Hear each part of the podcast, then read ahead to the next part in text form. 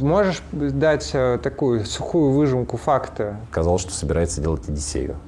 Я его отговаривал. До сих пор, прикинь, есть какие-то компании, которые запускаются такие, бля, сейчас будем двигать голограммы, сейчас сделаем денег на голограмму. Не сделают. За полтора месяца как-то собрали. Грустно звучит, но... Правда. Короче, в отдельных случаях это прям будет топ. В каких-то случаях это будет окей. А что ты в оценку вкладываешь? Свою крутость?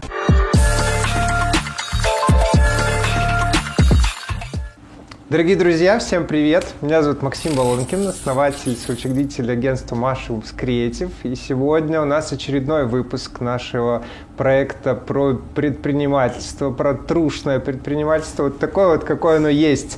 И сегодня мы решили поговорить с человеком очень интересной судьбы, с Александром Борониным, Сашей Борониным, как я попросил себя представить. Компания Collective Web, собственно, Саша. Рад тебя видеть. Спасибо большое, что выделил время. У нас, знаешь, так выпуски выходят. Мы их снимаем в одно время, они выходят в другое. Скажу, что просто сейчас зима. И накануне достаточно таких главных событий года. Плотненькое расписание, поэтому вдвойне приятно, что ты выделил для нас время. Спасибо, что позвали. Да. Саш, сразу же тогда, без каких-то прогревов, вопрос в лоб. Расскажи про... Collective Web, что это такое вообще, чем вы занимаетесь, ну и, собственно, что ваш бизнес сейчас себя представляет? Начну, наверное, с аналогии. Сейчас веб – это преимущественно двухмерное пространство. В редких-редких случаях там какие-то крапинки 3D есть, то есть вы видите перед собой текст, картинки, вот как сейчас видео, то есть видеоплеер, встроенный в обычный плоский браузер.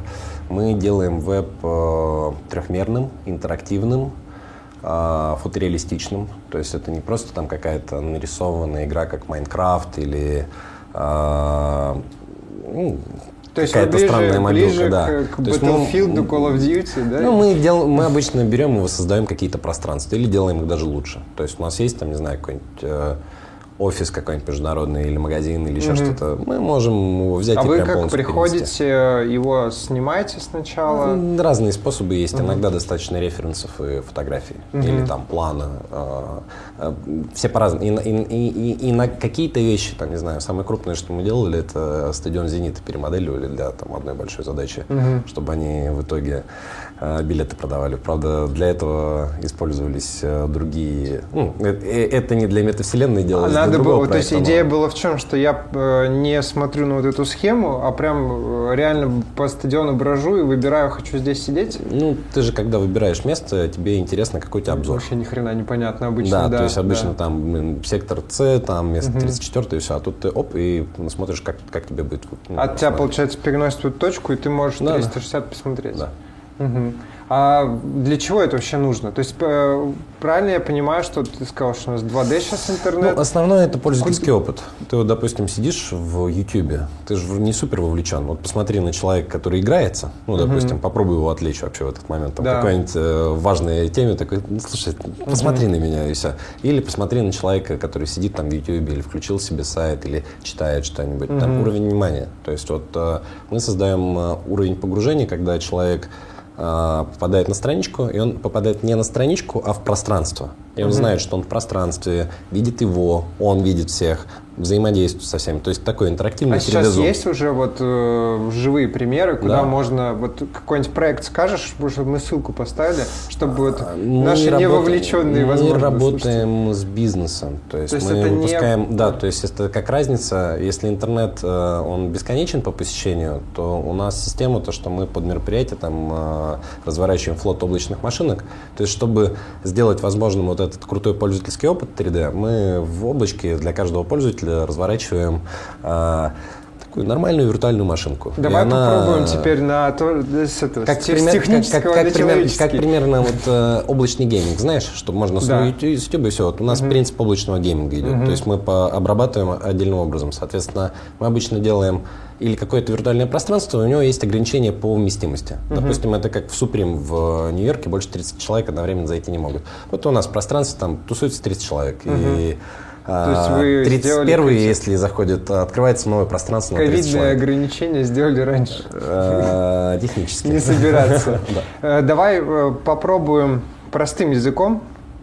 То есть твоя компания создает Виртуальные пространства для бизнеса, где они проводят свои продажи, какие-то внутренние встречи, образовательные проекты, по-разному используют. А теперь давай пример какой-нибудь, прям вот живой. То есть какой бизнес к тебе приходит, с кем работаешь? Допустим, вот по трем вертикалям. Там есть крупный бизнес, нефтяная сервисная крупная компания международная. Угу. Они попросили взять к ним сейчас в их офис в Калифорнии, там летают, а он у них был оцифрован под VR и так далее. Они говорят, давайте мы вот этот офис калифорнийский, там здоровый офис, у них в долине, оцифруем, и мы будем там проводить встречи. Они вот сейчас встречи проводят там, показывают, как у них вот, ну, в этом офисе, какие департаменты и так далее. То есть они вот взяли, перевели этот процесс.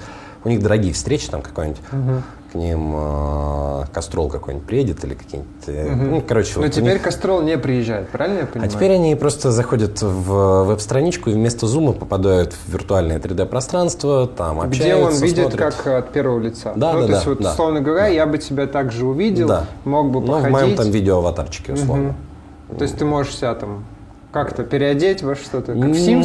Нет, ты выглядишь, как выглядишь. Ты же в Zoom, ну, вот как в Zoom, условно, это как Zoom, только в 3D. Вот представь, если Zoom, все эти экранчики разбить на отдельные, они могли бы перемещаться в пространстве и общаться с друг другом асинхронно. Потому что разница между нашей платформой, там, Zoom, Google, ну, многими другими, в том, что в Zoom один говорит, все остальные слушают. 500 человек, 1000 человек. А здесь вот мы как в жизни. Мы распределены даже сейчас здесь по комнате, да, то есть я бы мог к тебе подойти, а я буду слышать, о чем они говорят. В зависимости от того, как мы настроим пространство. То есть ты подальше, поближе и так далее. Вот. Ну, иногда наше пространство прикольно используется под разные выставочные штуки. Вот у нас сейчас был проект с Deadmau5. Надеюсь, к тому моменту, когда эта штука выйдет, у нас уже официально идеи будет, да. Если что, мы заникаем. Но поставил логотип. Да, некий ушастый диджей. Или мы просто подложечку какую-то музычки его дадим. Он выпускал целый мультик, и мы для него создали прям вселенную вот из этого мультика. То есть там корабль, передвигаешься, можешь посмотреть внутри этот мультик, и все. Это было ограниченное количество пользователей, которые могли туда зайти. Он там для ограниченного количества поклонников это делал. И это как такой, знаешь, именно опыт в интернете. Вот, наверное, самое главное. То есть ты в интернете обычно не получаешь какой-то прям экспириенс. Вот прям экспириенс. Ты, допустим, в театр сходил, ты получил целый экспириенс. Ты что-то увидел, ну, там, запомнил, с кем-то еще пообщался, может быть, и все. Вот мы вот можем внутри веб-страницы создать вот такой прям экспириенс, что ты попал в разные локации, у тебя там того встретил, с тем пообщался, с этим повзаимодействовал. То есть это даже записывается в мозг совершенно по-другому. Какой следующий шаг, получается, развития? Это добавлять запахи и какие-то кинестетические уже ощущения? Все, достаточно много всего делается. То есть есть компании, которые делают перчатки, которые могут... Ну, они по-разному. Есть какие-то... Короче, самые прикольные — это наши белорусы Tesla Suit делают. Они прям делают костюм, там просто вообще херово туча всего. То есть он и температуру показывает, и удары может давать, там какие-то прям... и вибрацию давать, много всего. Я сейчас видел, по-моему, Microsoft презентовал перчатку, и ты можешь в интернет-магазине выбрать там ботинки, например, и их вот потрогать, а он будет тебя там стопорить. Если в VR туда. То есть там есть компания 10, которая этим плюс-минус занимается, какая-то точно дойдет до успеха и результата. Понимаешь, это все просто очень узкие технологии. То есть, условно, вначале эта перчатка попадет в какую-нибудь там корпорацию, в инновационную лабораторию, где ее будут периодически показывать другим корпорациям, сламе. Смотрите, как делать. Я в основном стремлюсь использовать технологии, которые вот ты ты в своем мобильном можешь использовать. Ну, то есть то, что уже практически применимо для больших. То, что сейчас работает, то, что сейчас можно... А твои технологии, то, что вы делаете, это уже... А это веб. Ты же веб можешь открыть на мобильном, веб можешь открыть на десктопе. А я там, получается, должен в телефоне с стрелочками каким-то нажимать, ходить? В игрушки играл? Да. Вот чуть-чуть надо походить, все. Но это очень просто. Мы сейчас, наверное, сделаем совсем автоматизированную какую-то систему, что можно будет, знаешь, там нажать одну кнопку и вообще ничего не делать. Как вообще сейчас выстраивается? Расскажи больше про, наверное, бизнес-модель. Это какая-то клиентская, да, или продуктовая, да, получается? Ну, давай так, это, наверное, больше стартаперская модель. То есть есть понятие, когда ты берешь и делаешь... А сколько вообще вы этим занимаетесь? Я лет 12 мультимедийными технологиями занимаюсь. А вот этой компании? С этой компанией чуть больше, 2 года сейчас на данный момент. То есть я вначале прикидывал, что так можно сделать технологически. Просто в веб, стримить вообще, то есть стримингом вот облачным занималось там маленькое количество компаний, а у нас не то, что надо взять и для кого-то на облаке запустить игрушку, как стримеры делают, да, а нам надо под целую банду людей, ну, короче, с корпоративной безопасностью это все запустить, контролировать, как это проходит, иметь свою систему. Плюс мы туда еще аудио-видео связь добавили внутрь. То есть это, знаешь, такая прям большая, ну, отдельная технология. Zoom. Да. Да? Ну, то есть вообще... Ты приводил аллегорию про Zoom, да. Да? Правильно, можно же так сказать? Ну, соединение. То есть вот у нас есть Zoom-часть, это просто внутри, это видеоконференц-часть. У нас есть полноценная интернет-часть и игровая часть. Вот три кита мы соединяем вместе. То есть беря какие-то преимущества, то есть какие-то части нам удобно использовать из веба. Он, допустим, быстро запускается, быстро работает. А какие области применения? Вот я так понимаю, что у тебя есть вот продукт, вот какая-то визуализация 3D-пространства. Тебе интересно сейчас учиться онлайн? Вот обычно, вот не знаю, кто-то сидит и там ты смотришь видос. Я один из тех, кто не сторонник онлайн-обучения вообще. Ну, потому что там очень мало взаимодействия. Да, понимаешь, да, да. Вот я объясню по-другому. Сейчас в вебе очень линейное взаимодействие. Уровень взаимодействия, даже Zoom-конференция, он маленький. То есть пропускная способность, один говорит, все слушают. То есть у тебя, когда, там, не знаю, аудитория на 15-20 человек, происходит рой. Ну, там, рой, там, все да, с друг другом коммуницируют, один друг другому подъехал, все. В целом сейчас все упростилось. Сейчас весь бизнес — это люди встречаются и показывают экранчики друг другу. Вся фигня переместилась на вот этот экран, просто контент разный. То есть, по сути, у нас эта штука очень круто решается. То есть мы можем воссоздать нужный контекст, можем воссоздать вот эту коммуникацию, все. И оно используется и в ритейле, и в образовании, и просто как когда надо... А как в ритейле это применимо? Ну, у тебя обычный магазин, он, ты берешь, ну, интернет-магазин — это не супер-вау, да? Вот то есть ты предлагаешь онлайн, типа, самокат перенести, чтобы я ходил в полки, тыкал, выбирал, так? Ну, ты там можешь, да, походить, посмотреть. Можешь. Самое главное, ты там можешь взять и сделать как в магазине: «Эй, консультант, подойди». И он к тебе подойдет, что-то, ну, там, обговорит, поможет что-то заполнить и так далее. То есть мы только обрадовались, что теперь никаких консультантов, все можно онлайн, а они нас догоняют теперь здесь. 100%. Всплывающие вот эти окна консультантов. Ну, они, видишь, сейчас двухмерные, а здесь все-таки у нас опыт другой. Ну, то есть пользовательский опыт, и у тебя... Ну, допустим, бренды тратят кучу денег для того, чтобы в офлайне круто себя представлять. Ну, там, блин, здания выкупают, там какие-нибудь шоурумы строят, в конференциях участвуют. А в вебе-то они не очень круто представлены. Ну, обычно это просто страничка и все. Шаг, и у тебя коммуникация с брендом идет там через какой-нибудь онлайн-звонок или еще что-то. Вот мы влияем на качество этой коммуникации. А тебе не кажется, что это может быть такой же момент, как, помнишь, одно время все делали суперсложные какие-то лендинги, чтобы там все, графика вылетала, подгружалась и все прочее, а потом люди поняли, что зачастую они заходят на сайт, чтобы вот это, знаешь, концепция job to be done. Я хочу зайти, чтобы посмотреть ваш адрес и телефон. Я не хочу ждать, пока у меня прогрузится вот эта вся феерия. Это не будет туда же приводить? Всегда есть частные случаи. То есть вот будет 100% случаев, когда наша технология нафиг не нужна, ну там прям невыгодно, вредна и все. А будут случаи, когда она прям крутая. Ну, а на твой взгляд, вот далее. Такие, например, не знаю, топ-3 задачи, которые твоя технология решает великолепнейшим образом? Я думаю, что это именно такая... Ну, мы делаем очень крутые шоурумы и ритейл. То есть сам по себе я думаю, что в этом будущее. То есть все равно жизнь переместится в онлайн, и вот качество этого онлайн-опыта будет, ну, условно, вот задача будет создать еще опыт внутри, да, посещения онлайн-чего. То есть я хочу в онлайне посетить крутой шоурум какой-то бренда Dior, например. Да, да, и прикинь, это... ты посетил и заодно там встретил какого-то крутого представителя Dior, вместе с ним пообщался. И зашел еще заодно на виртуальную выставку Dior, и с кем-то ее посмотрел, ну, там, перемолвился какими-то словами. Но этот же топовый чувак должен все время, получается, сидеть в онлайне, да? Ну, у тебя это может быть как отдельное мероприятие, так и может быть просто крутой представитель Dior, который, ну, с тобой пообщается. То есть у тебя внутри даже... Ну, короче, в отдельных случаях это прям будет топ. В каких-то случаях это будет окей. А в каких-то, ну, в каких-то вообще не может заходить. Ну, в каких-то ради фана тоже же иногда круто. Когда ты на передовой, и твой бренд ассоциируется с чем-то, вау, это же... Сейчас метаверс — это большая штука. Ну, вот все, Facebook — самая крупная соцсеть мира, вот да, то, что... официально стала Meta. Да, то Facebook есть... объявил Meta. Это вот все про то же, что вы делаете? Да, да. Только мы делаем... Это как Facebook делает в основном это все под VR-устройство. Ну, у них Oculus есть, и, ну, они в этом... заранее заняли самую крупную нишу, в этом там, продолжают развиваться и как-то двигаться.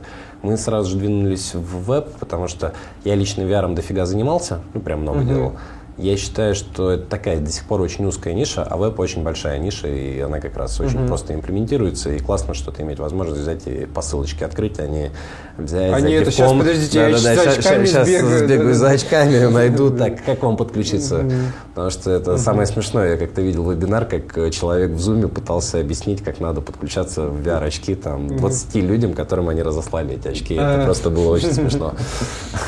Ну, пока это так не работает. Жизнь, она вот, реальность, вот она такая.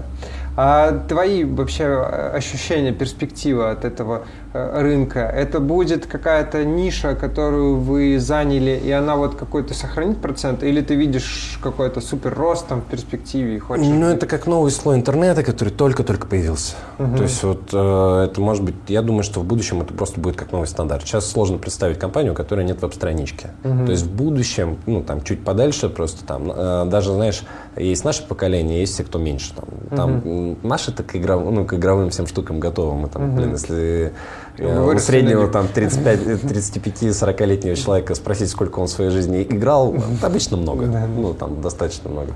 Поэтому это просто как концепция постепенно возьмет и зайдет. То есть технологии особо не спрашивают, они просто берут и вламливаются в жизнь. Сайт, интернет-магазин, Инстаграм, Ютуб, витрина теперь еще будет. Раньше коммуникация происходила больше офлайново, сейчас она будет происходить больше онлайново. То есть сейчас, знаешь, такой переходный, ну, я думаю, что вот Zoom, все эти штуки, они стопудово останутся, но это все равно как некий переходный период. Прикиньте, лет через 10-20, да, там, явно технологии будут дальше. То есть, если бы у тебя была возможность от бренда лучше общаться в сети, ты, наверное, в это инвестировал. Ну, да. Ну, и это просто такая вот эволюция, которая сейчас только началась и будет просто активно происходить. Можешь дать такую сухую выжимку факта? Сегодня твоя компания – это что? В людях, я не знаю, в клиентах, в оборотах? Ну, мы сейчас команда из примерно 17 человек. У нас основная... А вы, кстати, в офисе или в виртуальном офисе? У нас есть небольшой офис. В прошлом году мы делали много онлайн-ивентов, у нас был здоровый офис, там, студии и так далее. Но у нас тогда еще технология не совсем была готова для того, чтобы полностью в онлайн уйти.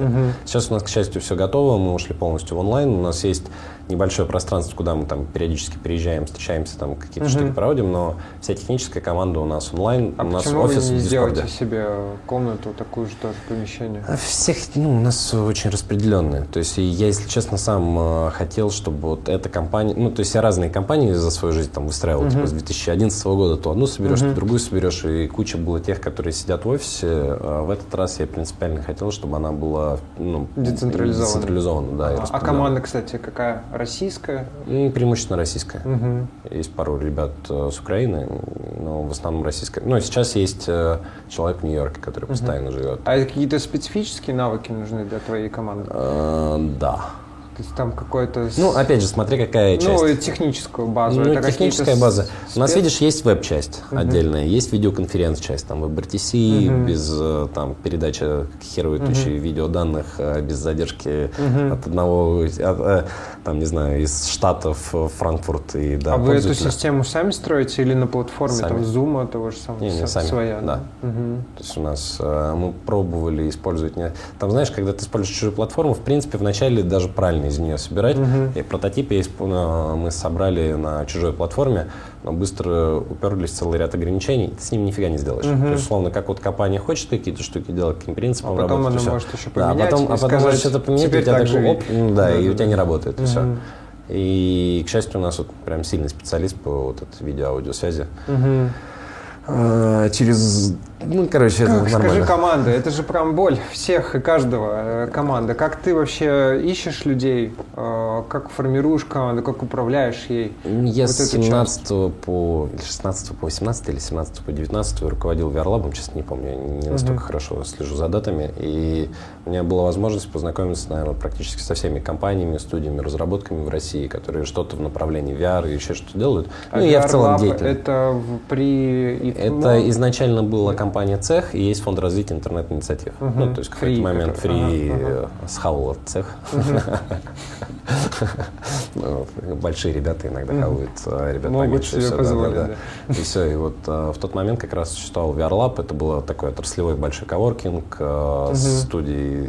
Короче, там были компьютеры, студия захвата движений, куча всяких отраслевых мероприятий. То есть в тот момент. То есть ресурс человеческий, ты как выходы на него получил? Ну, у меня и до этого были. Ага. Ну, то есть я, в принципе, хорошо понимаю, как мне куда-то попасть, кого-то найти и так далее. Я достаточно деятельный человек.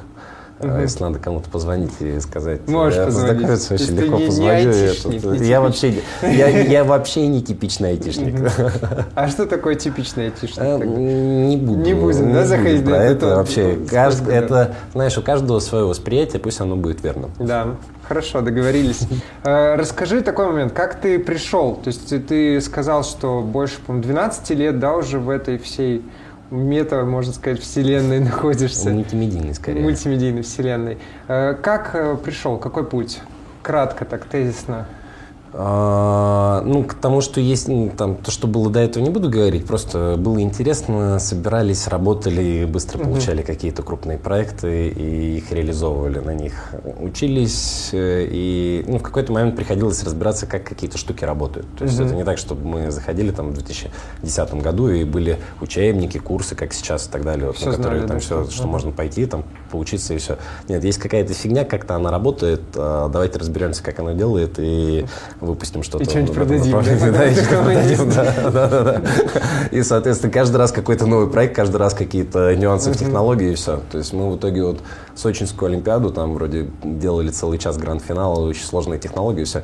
За 1,5 месяца как-то собрали. А что было на Сочинской Олимпиаде? Мы делали часть церемонии закрытия Олимпийских игр, мы делали часть с диджеем, там в конце именно, в конце есть проходит церемония, и дальше играет диджей. Там а ты говоришь мы, сделать... ты вот что? Ну, я на тот момент у меня был партнер Дима Знаменский, он сейчас крутой чувак, кстати, мультимедийк, у него компания Setup делает такие прям самые крутые аудиовизуальные шоу по клубам, на больших выступлениях и так далее. А тогда мы занимались интерактивными всякими мультимедийными шоу, экспириенс, мэппингами. И мы делали часовое шоу, мы на диджея надели мокап-костюм, и он у нас в реальном времени по всему стадиону и в трансляции превращался в леопарда в наушниках. И там, не знаю, леопард тоже диджеил. Там, условно, а как ты наткнулся на эту технологию? Просто я изучал. Да? Я, допустим, там изучал, смотрел, что можно делать. Увидел, как первый раз кто-то сделал однопользовательский опыт. То есть вот одним пользователем походил, понял, что прикольно. Там послабже движок, послабже опыт. Я понял, что если я сюда, там, не знаю, возьму его, сделаю многопользовательское, а если я добавлю туда там видеоконференц-связь, а если еще сделаю там, я технологически просто понимаю, как слоями что-то можно получить. Дальше обсудил это с командой. А команда у тебя на тот момент, это были из старых проектов, откуда-то ребята, ты их переманил или просто сказал, мы этим занимаемся? Договорился. Всегда, знаешь, там переманил или еще что-то. У людей есть время, внимание. Но не в смысле других проектов где-то были задействованы? А у тебя партнер есть или ты сам? У меня партнер Симон Вагапов. У нас сейчас уже, знаешь, как мы как стартап, у нас уже там целый ряд партнеров. То есть у нас там много ангельских инвесторов, которые нам очень помогают. Есть третий партнер Илья Силаев, он у нас чуть-чуть помладше, но он у нас за стратегию отвечает. У него 9 лет опыта в Boston Consulting Group. То есть, знаешь, в стартапах выгодно размываться, на самом деле. Это, знаешь, вроде там вначале кажется, что в проекте там нужна супер большая доля и так далее. А в принципе самое главное — быстро расти. То есть у тебя самое основное, что ты должен делать, это скорость роста, чтобы у тебя там, ты вначале берешь, у тебя есть идея, ты ее во что-то оформляешь, и у тебя есть стадия пресид. То есть ты в рамках пресида, в рамках IT, если ты не российская компания, никогда... Ребят, если вы занимаетесь IT-шкой, надеюсь, меня за это не посадят, не открывайте российские юрлица. Не открывайте российские юрлица, регистрируйте сразу же международную штуку, регистрируйте сразу же нормальный IP-райт. Вначале пофигу, можете не регистрировать, потом зарегистрируйте. Ну просто российская компания у вас всегда будет стоить намного меньше, чем европейская. Вот вы будете делать то же самое. Английские инвестиции, это у тебя... Даже они, вот инвесторы у вас будут российские, скорее всего. Вы же русские ребята, вы, наверное, там сходу не врубитесь, как продавать то же самое. Все. Это же все равно, знаешь, это цикл продажи все время. То есть у тебя поиск первоначальных инвестиций — это свой цикл продажи. Вот мы продукт берем и продаем там корпорациям, допустим, или большим брендам, или всяким там NFT, новым медиа и так далее. У нас есть там 3 крупные эти темы. А то же самое есть разные стадии роста компании и привлечения инвестиций. Ты вначале там продаешь ангелам Ну, есть еще там Friendfuls Family у кого-то, но в нормальном случае это ангелы. Там, не знаю, плюс-минус там $1-2 оцениваешь компанию, если у тебя там еще что-то более-менее есть. По-разному. А что ты в оценку вкладываешь? Техническую базу, на пресиде? Да. Свою крутость, ну, плюс-минус, да. Это, на этот момент это галлюцинация вообще. То есть она никак даже физически не подтверждается. Может быть, у тебя MVP, есть какой-то... Есть MVP? Ну, в каком-то виде, может быть. Или там как-то собрано. Не у всех есть, далеко не у всех есть в этот момент MVP, это нормально. Получил эти деньги, делаешь MVP, доходишь до следующей стадии, это у тебя сид. То есть это ты должен к этому моменту уже сделать MVP, сделать первые продажи, первые пилоты, выпустил все. Ты в этот момент нормально так прыгаешь по оценочке. Вот мы сейчас сид закрыли в своем случае. Какой у тебя сейчас этап, если мы сейчас закрыли сид раунд? Это... Ну, это сид-раунд, короче... Это какой был? Это следующий. Есть пресид, есть сид, есть раунд А, раунд Б, раунд С и дальше IPO. Ну, то есть, если вот жизненный цикл, там, стартапы и все. Вот мы сейчас прошли практически полностью сид, там, закрыли раунд, собрали... Что значит сделали сид? Вы что получили физически? Денег на счет компании от целого набора инвест... фондов и частных ангелов, которые у нас заключили. Ну, есть стандартный договор Safe Agreement. То есть ты всех подписываешь под бумажки, они у тебя, условно, вкладывают там, по какой-нибудь оценке, допустим, $10 миллионов.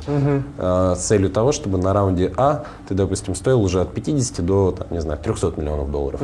И они, соответственно, в этот момент уже могут либо продать свои акции, они либо выходят выйти, или продолжают, да? Это их решение. Ну, то есть там они в этот момент могут иксануться, а могут взять и, допустим, довложить и еще продолжить. Но довкладывают они же уже по новой стоимости. Или размываются, и тоже нормально. То есть они даже, знаешь, взяли, мы там, допустим, на следующем раунде еще привлекли, там, ну, в этот момент уже на раунде А заходят обычно крупные фонды, там чек уже идет от 5 там, миллионов, ну, от 5 до большого количества миллионов $. И они, даже если размылись, они уже сделали свои цели. У тебя уже деньги отработали, и ты дальше просто уже решаешь, смотришь там динамику и все. А как, скажи еще такой момент, как первые продажи ты осуществлял? То есть вот у тебя возникла идея, ты с командой поболтал, ее вроде как замотивировал. В какой момент? Мы тестировали все на России просто вначале. Ну, то есть мы делали в рамках платформы частные случаи, онлайн-ивенты. То есть мы делали небольшое пространство, и туда там, условно, видеострим вставляли, и это выдавали куда-то в онлайн. А осенью мы сделали уже прям крупный проект с NVIDIA. У нас было, ну как, мы делали проект с NVIDIA, но там еще было 27 брендов. Все крупные. А как ты искал их или у тебя кто-то из партнеров? Мы до этого уже много работали. Ну, то есть, допустим, у меня сейчас, это один из принципов вообще. Ты запускаешь компанию, тебе надо быстро сделать продажи. Мы вот AR запустили и быстрее всех в России сделали там 100 крупных компаний с брендами. И это... Ну, везде немножко разные методологии. Допустим, в России лучше всего работает, когда ты подряд заключаешь договоренности с агентствами, которые уже с кем-то работают, ты презентуешь себя как эксперт в рамках какой-то технологии узкого рынка, и постепенно где-то напрямую выходишь. Ну, то есть, это воронка по-разному формируется. То есть, ты можешь это маркетинг, но реклама. Факт в том, что ты так или иначе все равно ресурсами, которые у тебя какие-то есть. Либо ты дружишь с агентством, либо ты дружишь с кем-то. Ну, мы уже подготовленные выходили на рынок, когда запускали вот последний стартап. Ну, то есть, мы вообще это продажи, короче, не были сложностью. А какая сложность основная стартапа? Знаешь, в чем прикол? Российская выручка в оценке умножается на 0. Ну, то есть ты там взял, сделал, там, не знаю, $1 миллион выручки. Ну, там, не знаю, $1600, наверное, сделали выручкой. В какой-то момент, наверное, все компании ее не оценивают. Ну, то есть вот ты делаешь в Штатах, допустим, проект, у тебя нормально там может X50, X70, ну, в каких-то отдельных случаях, в B2B SaaS-компаниях там большие множества. Это в плане, если ты поработал в Штатах с какой-то крутой компанией? Ну, у тебя оценка в какой-то момент, вот, допустим, начиная с раунда А, у тебя идет оценка к выручке. То есть у тебя компания делает выручку, и там к ней идет мультипликатор. Вот. А Россию вообще не считают, в принципе, да? Прикол. Ну, если только она не платит каким-нибудь образом напрямую на штатскую компанию. Но если у тебя российское юрлицо, взаимодействие там с российскими юрлицами. Грустно звучит, но... Правда. Правда, она лучше. Где еще, как не на нашем канале, расскажут про вот эти вот правды. Плавно хочу перетечь из темы про бизнес и все прочее, хотя понимаю, что очень интересно и можно бесконечно еще долго обсуждать. Хочу про тебя как личность, но в разрезе бизнеса. Расскажи, наверное, три твоих вот крутых качества, которые ты считаешь, которые тебе позволяют вообще строить компании, растить их, закрывать, продавать, работать на таком классном уровне. Я быстро и достаточно хорошо разбираюсь там в технологиях, то есть в общей сути того, что происходит. Это когда ты делал много разных вещей, в итоге все примерно одинаково. Ну, то есть везде чуть-чуть своя схема, но это, в принципе, плюс-минус схемы, которые процесс ты понимаешь. Да, процесс. То есть очень важно понимать процесс. Второй момент, наверное, это именно выстраивание отношений с людьми. Бесконечно можно работать, но... Умение собрать команду в бизнесе – это, наверное, самое важное. И в дальнейшем, даже если происходят какие-то сложные вещи, как-то все равно это сглаживать и помогать всем доходить куда надо. Вот. А третье, наверное, знаешь, как в каком-то смысле любая компания – это отражение фаундеров. И надо внутри правильно взаимодействовать с окружающей действительностью, чтобы все нормально двигалось. И все. Я просто считаю, что это на самом деле может быть даже самое важное иногда. То есть, потому что, то есть какой-то правильность и баланс в жизни. Да, в такое целом, прям да? Развиваться. Ты вот вторую тему там про команду сказал, знаешь, вопрос часто задаю. Есть по факту две вещи, да, такие основные в бизнесе. Это команда и продукт. Вот что в твоем понимании первично, что вторично? Или что может одно жить без другого? Вот как ты соотнесешь два вот этих понятия? Команда и продукт. В стартапе команда важнее, потому что у тебя продукт может меняться. То есть вот мы даже до сих пор еще совсем по чесноку не нашли полностью product market fit. То есть мы сделали в одном, втором, третьем, четвертом направлении классные проекты с очень крутыми брендами. Сейчас у нас там продолжаем и все. Но нам-то в идеале стать вот в конкретной нише, вот ну там совсем большими, и все. И вот туда только делать. И в какой-то момент продукт может стать главнее. Но, с другой стороны, пока у тебя эта штука адаптируется, пока ты там общаешься с клиентами, вся команда важна. То есть у тебя, условно, может накосячить какой-нибудь... Там, ты даже думать не будешь об этом человеке, там, не знаю, тестировщик или еще что-нибудь. Да, а в итоге ну, там, какой-нибудь процесс взял там, и куда нужно не дошел. Поэтому вот, взаимодействие как раз оно важно. А у тебя есть какие-нибудь принципы? Вот знаешь, есть какой-то у человека, например, не знаю, принцип построения компании. Вот не работай вот с такими, или, я не знаю, всегда делай вот так, на тест выделяй столько денег. У тебя есть какие-то принципы твои? Они потихонечку проявляются, я бы сказал. То есть я сейчас предпочитаю, чтобы все проекты рисовались в Miro. Ну, то есть есть система Miro, майндмэппинг и так далее. Да. То есть я считаю, что очень круто, когда что-то нарисовано, и мы все можем посмотреть, и даже если кто-то вот этим не занимается, все равно посмотрит, и все понятно.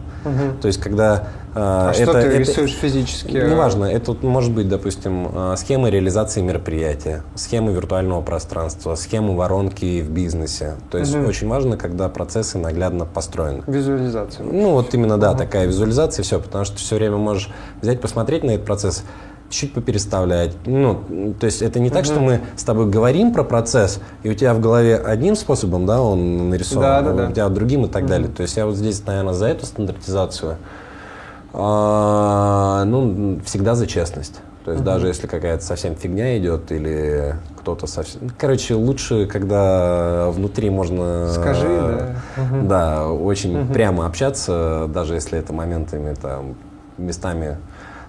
слишком прямо и грубо. Я в такие моменты рад, что у нас русские корни, они эти аккуратные, быстрее европейские, можно объяснить, да, и так что далее. Происходит. Да, эти великие слова порой сокращают. Ты сказал такую вещь, которая мне очень сильно откликается на самом деле. Я сейчас прям сам к этому точно прихожу. Про то, что твоя жизнь, то, как ты себя ведешь, вообще какой ты человек в принципе, бизнес как одно из проявлений. И в этом плане я и хочу тебя спросить, а что ты, собственно, за человек-то? Расскажи. Наверное, в последней части мы задаем по факту, может быть, самый главный вопрос. Так расскажи про себя. Не знаю, откуда ты, чем ты занимался, как ты пришел к этому? Я родился в Воркуте 1 февраля 1986 года. Даже не в Воркуте, а на поселке Варгашор. То есть где-то лет до 13 я жил на Варгашоре, в тундре, ну, в таких классных, суровых условиях крайнего севера России. а лет 13 переехал в город и, наверное, побольше. И не помышлял о метавселенных. Слушай, тогда что-то я, даже тогда уже, по-моему, лет 8 или 9 кто-то привез какие-то реально допотопные VR-очки у нас. Mm-hmm. Я даже там чуть потусовался, поэтому вроде как мы далеко были от цивилизации на Крайнем Севере, но с компьютерами совсем я рано столкнулся и рано начал зависать в всяких кубах. Да, там лет 7 уже в Старкрафте этот... неплохо играл. А ты не продавал там потом героев, там еще что-то? Не было этой такой? Не было. Но в какой-то момент, там, не знаю, в школе, когда учился там в классе 10-11, там прям рубился в Counter-Strike, Warcraft 3, мы там командой ходили, тренировались. Ну, конечно, в Питер приехали, зашел в клуб, там играют ребята, чемпионы мира, поиграл с ним, потом понял, так... Уделали, да? То есть это все-таки не как это, не Team Spirit? Нет. Ну, много занимался спортом, там, не знаю, хоккеем много занимался, карате, боксом чуть-чуть, единоборством, вообще всем по чуть-чуть. Там в университете дзюдо, попозже уже перешел. А было какое-то вот на протяжении вот этого становления личности, какое-то прям вот одно направление, которое всегда было с тобой? Или у тебя такой подход, тут попробовал, тут попробовал? Наверное, я постоянно меняюсь. То есть иногда я могу глубоко зайти в какую-то штуку на там, 3-4 года, что-то внутри нее прям прожить, понять, сделать, и все дальше как-то условия меняются, ситуация меняется, начинаешь чем-то еще заниматься. То есть это, как, знаешь, в рамках одной жизни прожить много жизней. Ну, условно, как каждый бизнес, да, там, я, допустим, приехал, 17 лет переехал из Воркуты в Питер и пару лет поучился в горном институте, параллельно мы как-то начали делать вечеринки. Очень успешно получалось там. 23-24 я уже закончил, начал делать больше там, большие ивенты. Потом как-то незаметно мы даже мишек модных выпускали, сейчас есть. До сих пор, кстати, более-менее живая штука, мы уже там 10 раз их передали. И все мишек? Да, были модные медведи, I Love Dandy, и мы просто в какой-то момент с друзьями открыли производство. Ну скажи мне, пожалуйста, по-честному, не ты придумал вот эти ублюдские мишки из цветов? Не-не-не. Все, тогда нормально все. Со вкусом у нас все хорошо. Не, у нас прям такие они модные были. Ну, типа Аврора Fashion Week выходила. Как у Vuitton, например, у них. Да, прям закрыт. Ну, короче, из крутых тканей, всякие. Прикольно. Всякой фигней. А потом... Это было как что? Как просто логичное, органичное дополнение? Быстро, да, вот как-то. Само собой у тебя что-то, там, не знаю, ты там знаешь этих. Есть возможность что-то соединить, и иногда какие-то вещи запускаются очень легко, а иногда какие-то сложно. Там, ты вот в целом даже, перебил тебя, вот от ивентов ты к вот этой мультимедиа и вообще к тому, что занимаешься сейчас, это тоже произошло как-то вот? Да. То есть ты не сидел там с таблицами, анализировал качества свои, как-то само собой? Ну, у меня там, когда я занимался клубами, были товарищи, которые занимались мультимедийкой разной. То есть они там были чемпионы мира в очень, как раз именно, знаешь, в сжатии графики и создании там 64 килобайта 4-минутного там видеоролика. Сумасшедшей фигней занимались. И что-то с этими общался, там ребята диджеи выступали, и постоянно как бы понимал, как графика делается, еще что-то. Потом мы взяли, собрались с ребятами такие, а давай попробуем с голограммами поработать. Поработали с голограммами, поняли, что рано. До сих пор, прикинь, есть какие-то компании, которые запускаются, такие, бля, сейчас будем делать голограммы, сейчас сделаем денег на голограмму. Не сделают. Ну, в основном. А как клубная индустрия вообще отпустила тебя? Ну, в какой-то момент я просто, знаешь, все хотелки выполнил. То есть ты привез там всех диджеев, которых хотел. Который сам слушал, собственно. Ну, вроде и слушаешь, и там хотел увидеть, и все. Там, побывал там партнером на крупных мероприятиях.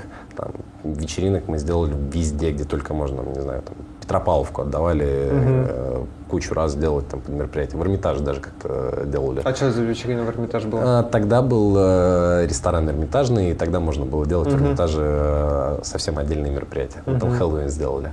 Но 21 год, знаешь, так выйти утром на Дворцовую площадь, вроде было неплохо.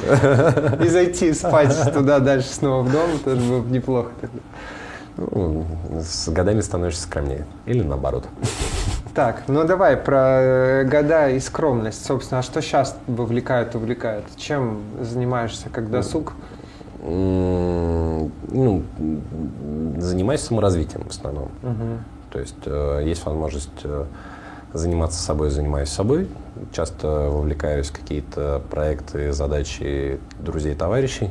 Много деятельных людей. И знаешь, иногда куда-нибудь специально приезжаешь. Допустим, вот летом 1,5 месяца жил в добром доме Андрея Дороничева. У Андрюхи крутой состав жильцов. Ну, то есть там летом как раз Forbes выходил, там, все там Дима были. Сверху на обложке, наша главная героиня номера в соседней комнате. Хорошая компания. Нетворкинг. Да.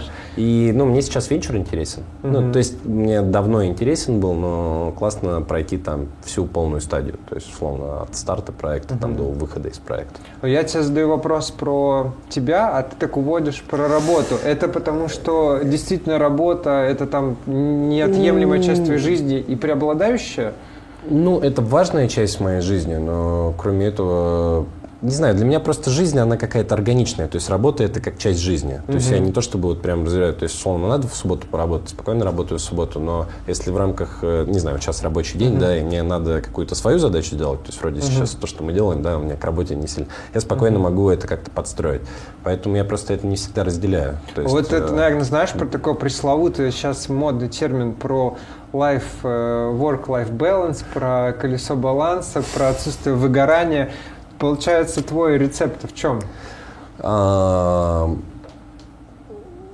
На мой взгляд, это очень сильно завязано на уровень понимания того вообще, откуда что происходит. То есть, допустим, год назад я... Твоей осознанности как человека. То есть год назад, допустим, я был, делали как раз в этот момент пик проекта NVIDIA, мы были выгоревшие нафиг, чуть не сдохли вообще, как компания и как команда. Как отдельно взятые люди. Да, как отдельно взятые люди, то есть это прям, знаешь, был стресс. Сейчас я, у нас был вариант сейчас взять крупный проект по Австралии Open. И такие... Нет. Я просто понимал, что второй раз, знаешь, там последует, и мы такие, отказались, хотя, было выгодно. И, это отношение, то есть ты к миру относишься с определенной позицией. И сейчас я для себя за последний год понял, что то, в каком мы состоянии, это условно выбор. Утром проснулись, у нас там внутри какая-то диск запустился с именем там Саша Боронин, и как-то этот раскрывается, в день, да, и все. И тут вопрос, как мы себя вообще отлавливаем, не отлавливаем в состояниях, в каком мы состоянии. И в целом выгодно быть в радости. Вот. Я стараюсь быть почаще в радости. А если создаем проснулся, для себя хорошие поводы. Проснулся, потянулся, взял диск Саша Боронин, втыкаешь, а там грусть и тоска, и сил вообще нет. Что делаешь? Разбираюсь с эмоциями, то есть смотрю, где у меня эмоциональное подвигало или еще что-то. То есть обычно что-то где-то, недовысказано или там что-то, это все. Всегда можно просто потренить или пойти куда-то. Сбросить, да? Или, допустим, да. Можно в баню сходить. Я там по воскресеньям в Москве как-то бываю, всегда там хожу в жесткие бани. Там прям прокаливаешься. Можно на тренинг сходить. Можно пойти куда-нибудь, где на тебя вообще всем пофигу, у всех свой ритм. И ты приходишь и попадаешь в чужой ритм. В Starbucks? Не в Starbucks, а, допустим, на тренировку. Где ты приходишь и там, условно, всем все равно. Там плохое настроение, да, и все. Давай, вставай. То есть твой выход – это сменить… Я сейчас, знаешь, про что спрашивал, например… Я обычно разбираюсь, почему. То есть это все равно вся любая штука, там, допустим, загрустила, все. Что-то же не так, да. То есть в целом круто разобраться. Но важно, даже если разобрался, взять себя аккуратненько.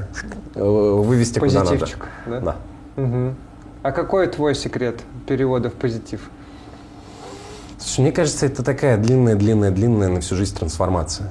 То есть это подход к развитию, потому что, в общем, это надо понять, что так или, как ты живешь, условно, почему так живешь. Я, допустим, очень много с детства всего до сих пор прорабатываю, отрабатываю, езжу на всякие випассаны и так далее. То есть есть путь развития. А с детства прям, или в какой-то момент у тебя это пришло понимание? Как-то, знаешь, всякие движухи, они почти с детства были. То есть я очень много всем по единоборствам занимался. Единоборства привлекали всякие какие-то другие практики. Пока дзюдо занимался, начал заниматься йогой по чуть-чуть. Даже закончил все равно. То есть как-то, знаешь, все время оказывался рядом с крутыми мастерами. И ты нет-нет учишься. Слушай, я так вот у тех учишься. Сквозь все сквозит такой базовый подход какой-то, мне кажется, что оно все должно само собой органично. Круто выйти на уровень, когда… Вообще все…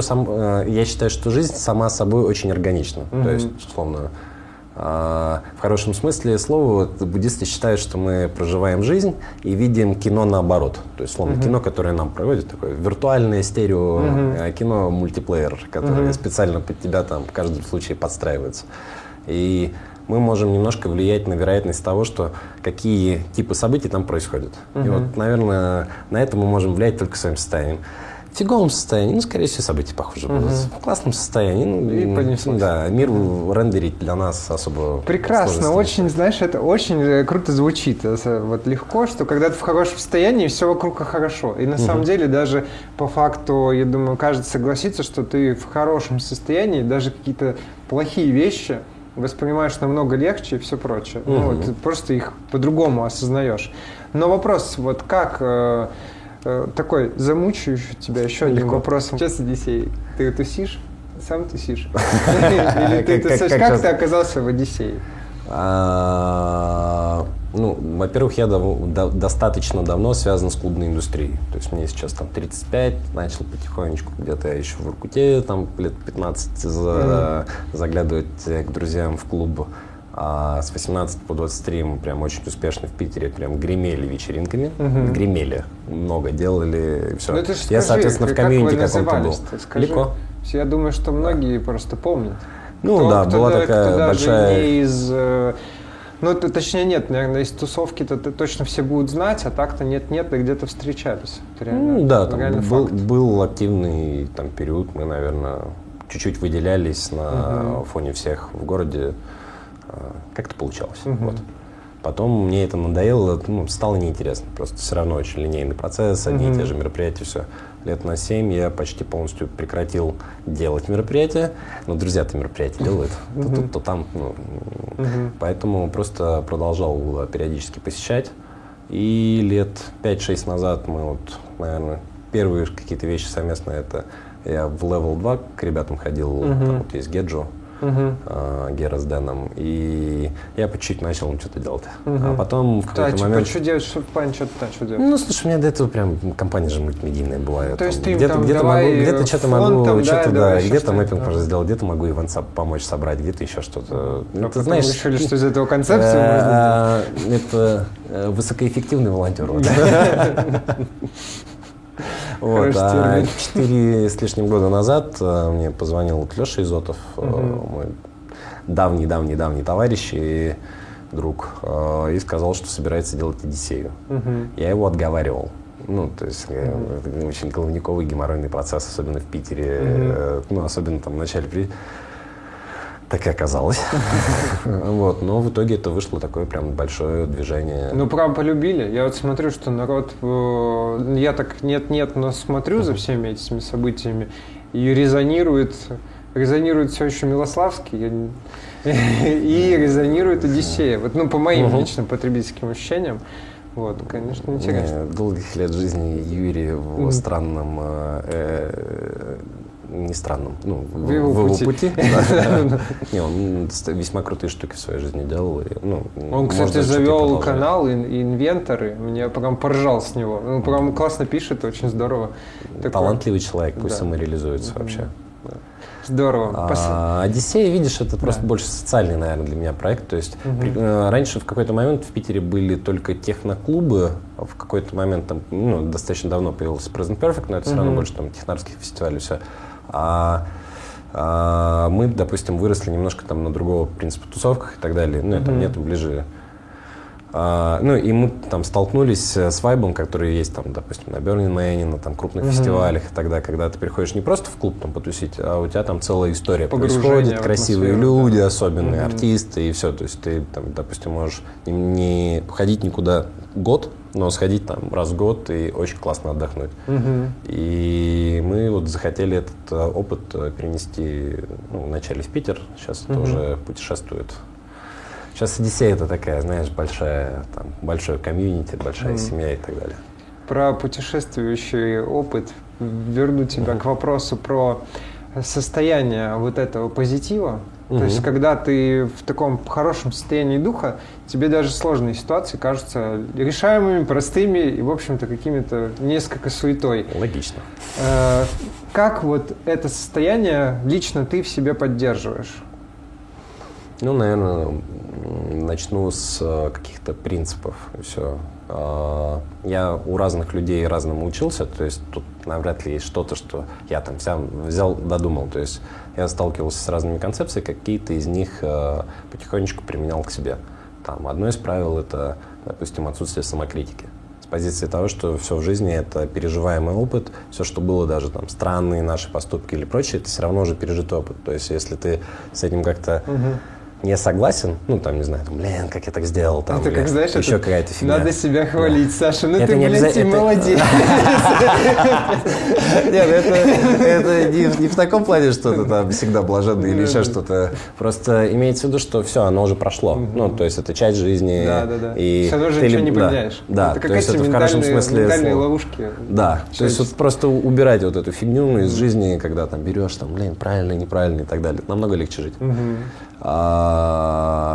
Ну и, наверное, да. Второй момент — это разбираться с эмоциями. Есть эмоция кому-то отрицательная, нефиг ее внутри копить, ну и нефиг ее напрямую высказывать. То есть, словно, я последние там, года 4 по чуть-чуть психогенетикой занимаюсь, и ты берешь, потихонечку исправляешь свои программы. То есть мы существа социальные, выросли в какой-то среде, в определенных там есть папа, мамы, есть какие-то примеры, и мы каким-то образом начали вот реагировать так на мир.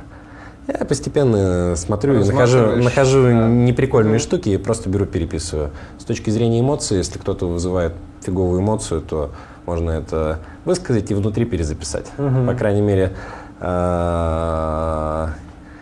внутри меньше фигни становится. И самое прикольное, что даже как-то ситуация сразу же меняется. Я на самом деле, кстати, для себя открыл там год назад вот эту историю с тем, что для психики не имеет значения, происходит это в твоей голове или происходит это в жизни. Да. То есть если ты можешь даже что-то высказать, проиграть, переформировать, то у тебя уже мозг начинает, ну, что называется, психика вылечиваться. То есть он начинает как-то по-другому на эту ситуацию смотреть. Тут, конечно, главное правильно себя запрограммировать, чтобы с тобой эксперты все-таки работали, а не сделать из одной программы еще более деструктивную. Я считаю, что надо с собой разбираться. То есть, вот знаешь, есть эксперты, прочие штуки, вот, но есть ты как некая сложный механизм машины, только ты в этом разбираешься. Там какой-то эксперт приходит, у него может быть правильная методология, еще что-то, надо все время смотреть, тебе подходит мне сейчас. Ну и как-то вот постепенно внедрять. У меня в этом плане, знаешь, была такая еще история. Я все-таки больше про какое-то наставничество и взгляд со стороны. Ну, я согласен с тобой. Потому что мне такую... Я увлекся в одно время НЛП, и мне мой наставник, репетитор, сказал такую вещь, говорит, вот это же программирование, и ты что-то можешь запрограммировать. Он говорит, но... В отличие от компьютера, который можно просто взять, снести и установить правильно, ты с собой так сделать не сможешь. Вот в этом плане, мне кажется, очень важно все-таки, конечно, как, ну вот тут же вопрос все-таки же баланса, веры и наставника и все прочее. Да. Но типа, чтобы был кто-то, кто тебя вел в какое-то в правильное состояние. Безусловно. Ну, то есть вообще есть люди, которые более реализованы в чем-то, чем ты. Ну, то есть классно учиться у таких людей. То есть я вот обычно смотрю, там у меня есть направление, которое мне интересно, я стараюсь в этом направлении с кем-то встретиться, кто уже там. И, соответственно, там помогает вот простроить эту штуку. И то есть все равно, ну, я стараюсь следовать там советам, действиям или еще что-то, но все равно внутри там по-своему как-то двигаешься, что-то принимаешь, что-то не принимаешь. Что-то а ты, кстати, наставники у тебя есть? В работе и в личной, ну, по всем направлениям? Ну, да, пожалуй, есть почти по всем направлениям. То есть как-то есть есть там Лена Минькина, с кем я работаю по психогенетике. И потихонечку вообще там с собой разбираюсь долго, да. Есть разные там просто практики, семинары и прочее. Там могу на какой-нибудь там круг мужчин-соратники съездить, там где 100 мужиков со всей России приезжают, и там 8 дней тренируются. Вот это все, это про путь, про жизнь или про какой-то конечный результат? А нет конечного результата. Ну, то есть, мне кажется, ты просто двигаешься все время, и ты в каждом моменте вот находишься... Открываешь что-то. В каждом моменте ты конечный результат. Вот. Ну, то есть... Замечательно. Сегодня я запомню две: про высокоэффективного волонтера и про конечный результат. На самом деле, я тебя хотел, подводя итог, сказать такую вещь. Мы выносим заголовки интересные моменты, которые происходят на интервью. Это обычно какие-то фразы или события, то, что происходит. У нас сегодня непривычная для нас картинка, которая мне будет все еще, наверное, резать глаз на постоянной основе, но мы ее преодолели, эту сложность. Но я тебе что хотел сказать, что я тебя очень сильно благодарю за то, что, подводя наше интервью к концу, я не знаю, что вынести сюда, не потому что ничего не было, а потому что было очень много всего интересного. И я очень надеюсь, что всем нашим зрителям тоже будет так же интересно, как мне сегодня.